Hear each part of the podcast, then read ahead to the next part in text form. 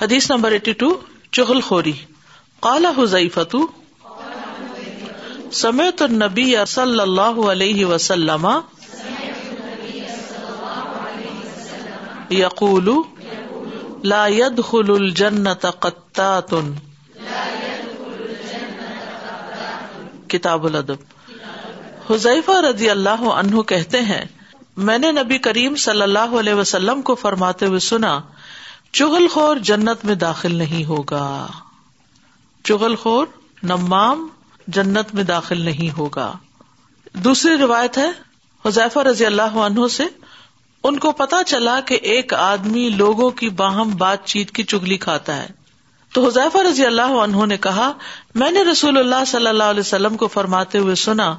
کہ چغل خور جنت میں داخل نہیں ہوگا یہاں نمام کا لفظ آتا ہے اور اس حدیث میں قطات کا قطات اور نمام دونوں ہی چگلی کے لیے استعمال ہوتے ہیں ایک ہی معنی ہے لغت کے اعتبار سے ان میں فرق یہ ہے کہ نمام مجلس میں حاضر رہ کر وہاں کی باتیں دوسروں کو بتاتا ہے جبکہ قطعات چوری چھپے سن کے باتیں آگے پہنچاتا ہے ٹھیک ہے نمام کون ہے مجلس میں باتیں سن کے پھر وہاں سے اٹھا اور جا کے دوسروں کو بتا دی کہ تمہارے بارے میں مجلس میں یہ کہا جا رہا تھا فلاں نے یہ کہا تھا پھر اس نے یہ کہا اس نے یہ کہا اور جو ہے وہ چوری چوپے سن کے تجسس کر کے ٹو لگا کے اور اس کے بعد جا کے دوسروں کو بتاتا ہے ورنہ مانا ایک ہی ہے چگلی کیا ہے چگلی کسی کی ایسی بات دوسرے تک پہنچانا جو لوگوں کے درمیان نفرت کا سبب بنے ایک اور روایت میں ہے نمیما وہ چگلی جو لوگوں کے درمیان فساد پیدا کرے ٹھیک ہے ایک اد کا لفظ بھی آتا ہے آئین داد ہا اللہ بن مسعد کہتے ہیں کہ بے شک محمد صلی اللہ علیہ وسلم نے فرمایا کیا میں تمہیں یہ نہ بتاؤں کہ اد کیا ہے اس سے مراد وہ چگلی ہے جو لوگوں کے درمیان نفرت پیدا کرے اور ایک روایت میں نمیما کا لفظ آتا ہے تو اب آپ کے پاس تین لفظ ہو گئے ٹھیک ہے قطات نمام اور اد کرنے والا غیبت اور چگلی کے بہت سے نقصان ہیں ایسا شخص جو ہے ناقابل اعتبار اور ناقابل اطاعت ہے جو چگلی کرتا ہے قرآن مجید میں آتا ہے ولا حلاف مہین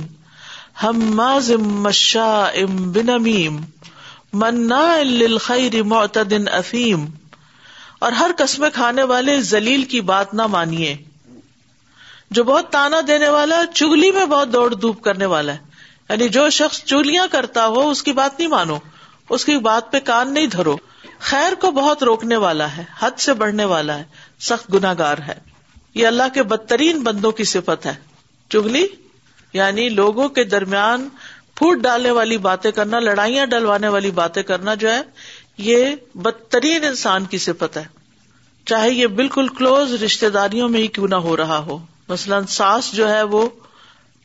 بیوی بی کے خلاف بہو کے خلاف بیٹے کا جو ہے وہ مزاج خراب کر دے چگلی لگا کے تو یہ بھی اسی میں شامل ہو جاتا ہے عبد الرحمان بن غنم رضی اللہ عنہ سے مربی ہے کہ نبی صلی اللہ علیہ وسلم نے فرمایا اللہ کے بہترین بندے وہ لوگ ہوتے ہیں کہ انہیں دیکھ کر اللہ کی یاد آ جائے اور اللہ کے بدترین بندے وہ ہوتے ہیں جو خوری کرتے ہیں دوستوں کے درمیان جدائی ڈالتے ہیں باغی سرکش قسم کے لوگ جو کسی کی نہ سونے نہ مانے بیزار یعنی ہر ایک سے چڑے چڑے اور متعنت ہوتے ہیں سرکش یعنی کسی سے بنا کے نہ رکھنے والے بدتمیزی سے بات کرنے والے بدخلاقی برتنے والے ادھر کی بات ادھر لگانے والے ادھر کی ادھر پہنچانے والے آپس میں تعلقات خراب کرنے والے لڑائیاں فساد ڈلوانے والے ایسے لوگ اللہ کے بدترین بندے ہوتے ہیں اور ایسے لوگوں کے پیچھے پھر اللہ سبحان تعالیٰ ان کے گھر میں ہی رسوائی کر دیتا ہے گھر بیٹھے ہی رسوائی ہو جاتی ہے رسول اللہ صلی اللہ علیہ وسلم نے فرمایا اے ان لوگوں کی جماعت جو صرف اپنی زبان سے ایمان لائے ہو اور ان کے دلوں میں ایمان داخل نہیں ہوا مسلمانوں کی غیبت نہ کیا کرو اور نہ ان کی عزت و آبرو کے درپے ہوا کرو اس لیے کہ جو کسی کی عزت کے درپے ہوتا ہے اللہ اس کی عزت کے درپے ہو جاتا ہے اور جس کی عزت کے درپے اللہ ہو جائے تو اس کو اس کے گھر میں ہی رسوا کر دیتا ہے یعنی اس کی بدنامی گھر کے اندر ہی ہو جاتی ہے وہ باہر نہ بھی نکلے تو یہ بدنامی کسی بھی طریقے سے ہو سکتی ہے تو اس لیے بہت محتاط رہنے کی ضرورت ہے پھر آپ دیکھیے کہ قبر کا عذاب بھی چگلی کی وجہ سے ہوتا ہے ابن عباس کہتے کہ نبی صلی اللہ علیہ وسلم کا گزر دو قبروں پر ہوا تو آپ نے فرمایا ان دونوں قبر والوں پر عذاب ہو رہا ہے اور انہیں یہ عذاب کسی بڑی بات پر نہیں ہو رہا پھر آپ نے فرمایا کہ ہاں ان میں ایک شخص تو چغل خوری کرتا تھا اور دوسرا اپنے پیشاب سے بچنے کے لیے احتیاط نہیں کرتا تھا پیشاب کی چھینٹے اس کے جسم پر پڑتے تھے اور وہ دھوتا نہیں تھا اور نسی نجاست میں نماز وغیرہ پڑھ لیتا تھا یعنی یہ نہیں مطلب ہے اس کی وضاحت یہ ہے اب اس میں وہ بات نہیں آتی کہ جو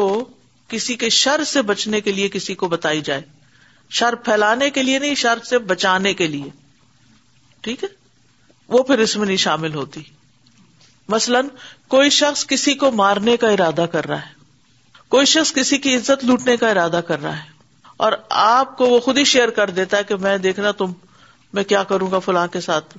میں نے سوچ لیا کیا کرنا ہے میں تو اس کی گردن اڑا دوں گا میں ایسا کر دوں گا ویسا کر دوں گا بعض لوگ اتنے جذباتی ہوتے ہیں کہ وہ غصے میں کوئی بھی بات کرتے ہیں اور بعض اوقات پھر وہ اپنی بات کی لاج رکھنے کے لیے کر بھی جاتے ہیں تو ایسے میں اگر آپ کو پتا چل گیا ہے کسی کی ایسی پلاٹنگ کا یا پلاننگ کا تو آپ کسی بھی متعلقہ شخص تک بات پہنچا دیتے ہیں تو یہ ہمت نہیں ہوگی یہ نمیما نہیں ہوگی جیسے موسی علیہ السلام کے بارے میں فرون کے سرداروں نے کیا طے کیا تھا ہاں ان کو مارنے کے لیے تو شہر سے ایک شخص دوڑتا ہوا آیا اس نے کیا کہا ان نلملا یا بیکا یہ سردار تمہارے بارے میں سازشیں کر رہے ہیں یہ تمہیں قتل کر ڈالیں گے اب انہوں نے جو بھی آیا تھا بتانے والا اس نے سرداروں کی کیا کی یعنی کہ ان کا راز کھول دیا لیکن اس سے موسیٰ علیہ السلام کی بچت ہو گئی اور وہ نکل گئے مدین کی طرف شر سے بچ گئے اسی طرح اللہ سبحانہ تعالیٰ نے نبی صلی اللہ علیہ وسلم کو آگاہ کر دیا تھا کہ اہل مکہ آپ کے بارے میں کیا سازشیں کر رہے ہیں جب اس کے بعد آپ نے پھر ہجرت کی تھی رات کے وقت طلوع کا وہ لیا کا تو کسی کو نقصان سے بچانے کے لیے اگر کوئی کسی کے بارے میں بری بات کرتا ہے یعنی اس کی شکایت لگا دیتا ہے یا پھر کسی معاملے میں اسلح کے لیے ٹھیک ہے نا کہ آپ اپنے کسی چھوٹے بہن بھائی کو دیکھتے ہیں آپ اس کو سمجھانے کی کوشش کرتے ہیں وہ آپ سے نہیں سمجھ پا رہا تو پھر آپ کو لگتا ہے کہ اگر میں نے بر وقت یہ بات اپنی اما کو نہیں بتائی تو یہ بہن تو گھر ہی چھوڑ جائے گی مثلاً تو آپ کیا کریں گے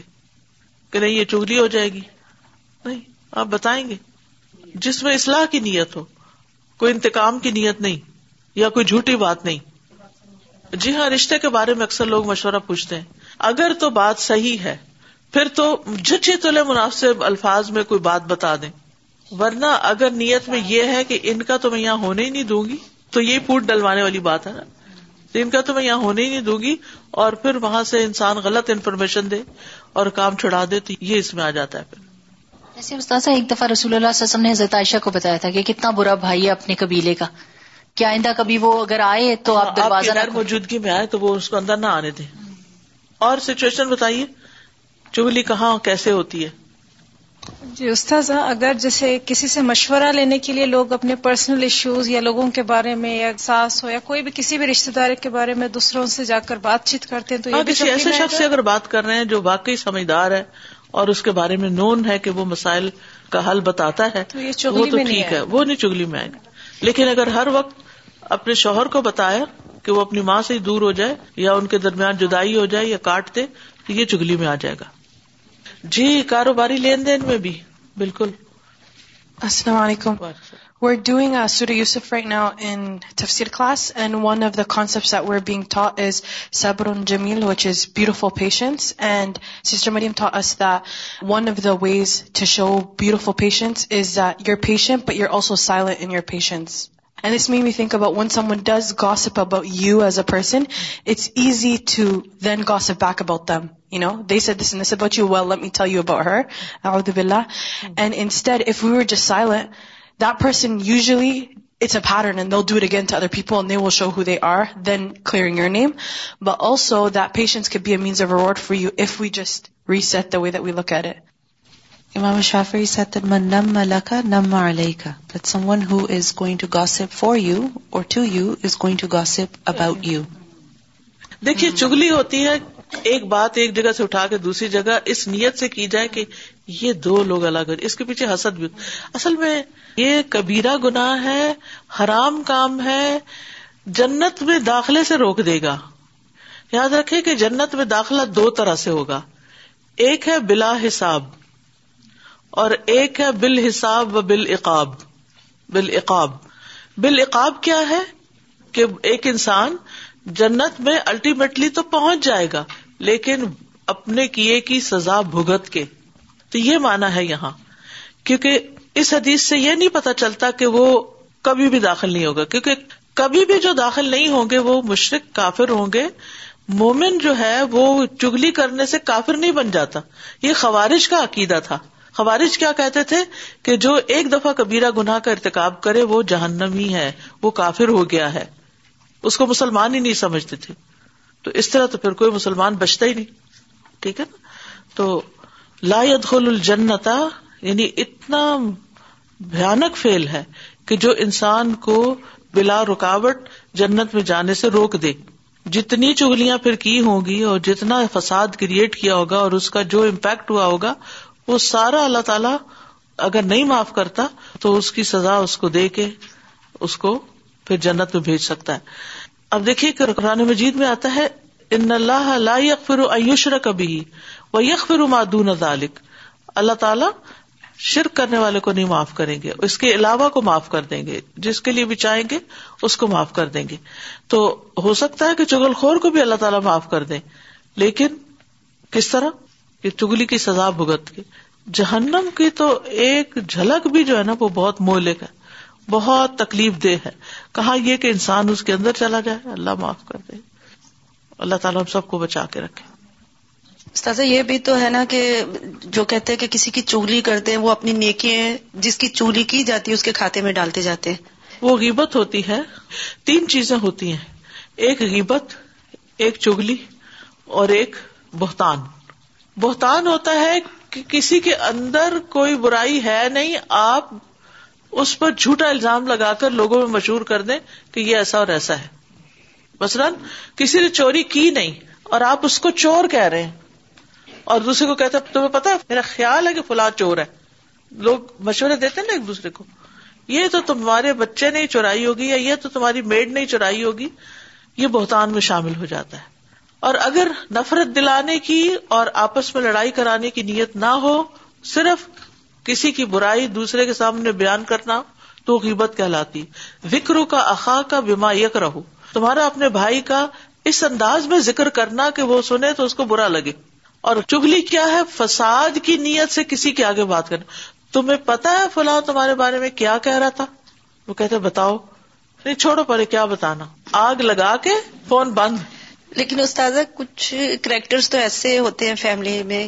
کہ انسان نہ چاہتے ہوئے بھی نا کہ وہ اتنا شو آف ہوتا ہے یا سارا کچھ ہمارا کچھ لینا دینا بھی نہیں ہے لیکن جب ان کو دیکھتے ہیں تو خواہ خواہ ہم منہ سے نکل جاتا ہے یہ دیکھو یہ کیا کر رہے تو اس جگہ پہ ہمیں کیسے سائلنس نہیں خود ہی سے خود بھی ہو جاتا ہے کہ یہ نہیں کوئی چیز ہوتی نہیں کرنے سے ہوتی نہیں نہیں اپنی ہی بات کریں کہ خود ہی سے خود ہی نکل جاتا ہے دیکھ کے کہ الفاظ منہ سے ایسے پھسل کے نکل جاتا ہے یہ دیکھو یہ پھر ہو رہا ہے یہ غیبت ہو جاتی ہے تازہ اگزامپلس میں میرے ذہن میں یہ بھی آ رہا تھا کہ صرف انڈیویجلس کے لیول پہ نہیں بلکہ ہم آرگنائزیشن کی بھی چگلی کر سکتے ہیں اور جی ہاں بالکل بات ادھر ادھر لگا اس میں تو جتنے لوگ اس کے اندر ہیں ان سب کی طرف سے ہو گئی یعنی جب آپ کسی خاص گروہ یا کسی جماعت سب کی بات کٹھی کر دیتے ہیں تو اس کے اچھے برے سب لوگوں کی طرف سے ہی آپ نمائندگی کر رہے ہوتے ہیں تو وہ تو اور خطرناک چیز ہے I wanted to know what should be done if there is somebody who tells lies a lot, like just lies lies constantly. So should that person be advised or should they be warned against if they're lying to other people as well? Um, is it permissible to tell people like, hey, just beware or should that not be said? ہاں اگر اس کے جھوٹ سے نقصان پہنچتا ہو تو پھر آپ دوسروں کو اویئرنیس دے سکتے ہیں سازا جی میں تو اپنا ایکسپیرینس بتا رہی ہوں کہ کیونکہ غیبت بھی ایسی چیز ہے کہ فوراً فوراً اس کے اندر انسان گرتا بھی ہے اور بعد میں پچھتاتا بھی ہے تو خاص طور پہ کچھ ایسے لوگ ہوتے ہیں جو آ کے صرف آپ کی ٹو لیتے ہیں کہ آپ کے گھر میں کیا ہو رہا ہے آپ کیا کر رہے ہیں آج کل کیا چل رہا ہے آپ کے بچے کہاں ہیں بڑے کہاں ہیں چھوٹے کہاں ہیں اور آپ کیا کر رہے ہیں آپ کیا کھا رہے ہیں آپ کتنا کما رہے ہیں آپ کتنا خرچ کر رہے ہیں اور وہ جب وہاں سے اٹھتے ہیں پھر وہ کہیں اور چلتے ہیں وہاں پہ بھی تو وہ ایک قسم کی وارننگ سائن ہوتا ہے کہ یہ آپ سے اگر کسی کی بات کر سکتے ہیں اور آپ سے اس طرح بات کر سکتے ہیں تو یہ آپ کی بات کو کہیں پہ بھی جا کے کر سکتے ہیں یعنی کسی کا امیج خراب کرنا جو ہے نا یہ بھی اس میں آ جاتا ہے جی استاذ جی میں نبی صلی اللہ علیہ وسلم کے جواب کلام ہونے کے بارے میں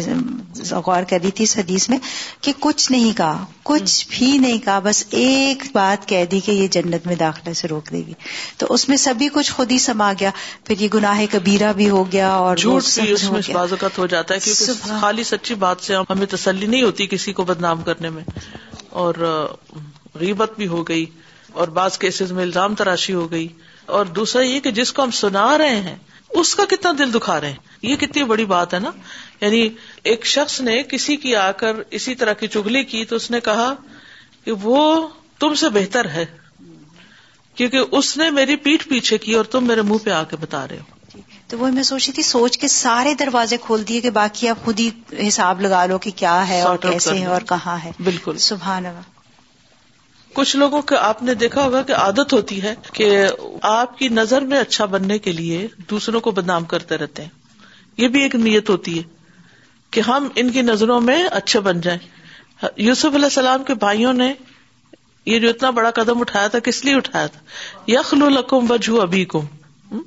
تو پیچھے حسد ہوتا ہے کہ حسد کی وجہ سے کہ جب ایک شخص دیکھتا ہے کہ میرے والدین یا کوئی میرا جو عزیز ہے وہ مجھ سے زیادہ کسی اور سے محبت کرتا ہے تو یہ پھر جیلسی جو ہے اس کو اس طرح کے کام کرنے پر ابھار دیتی ہے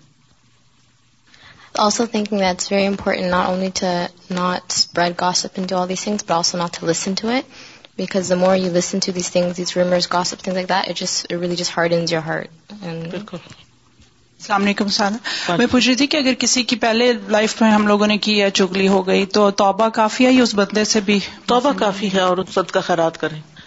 سبحان کا اللہ و بحمد کا اشد اللہ اللہ اللہ انتا استخر کا اطوب علیک السلام علیکم و رحمۃ اللہ وبرکاتہ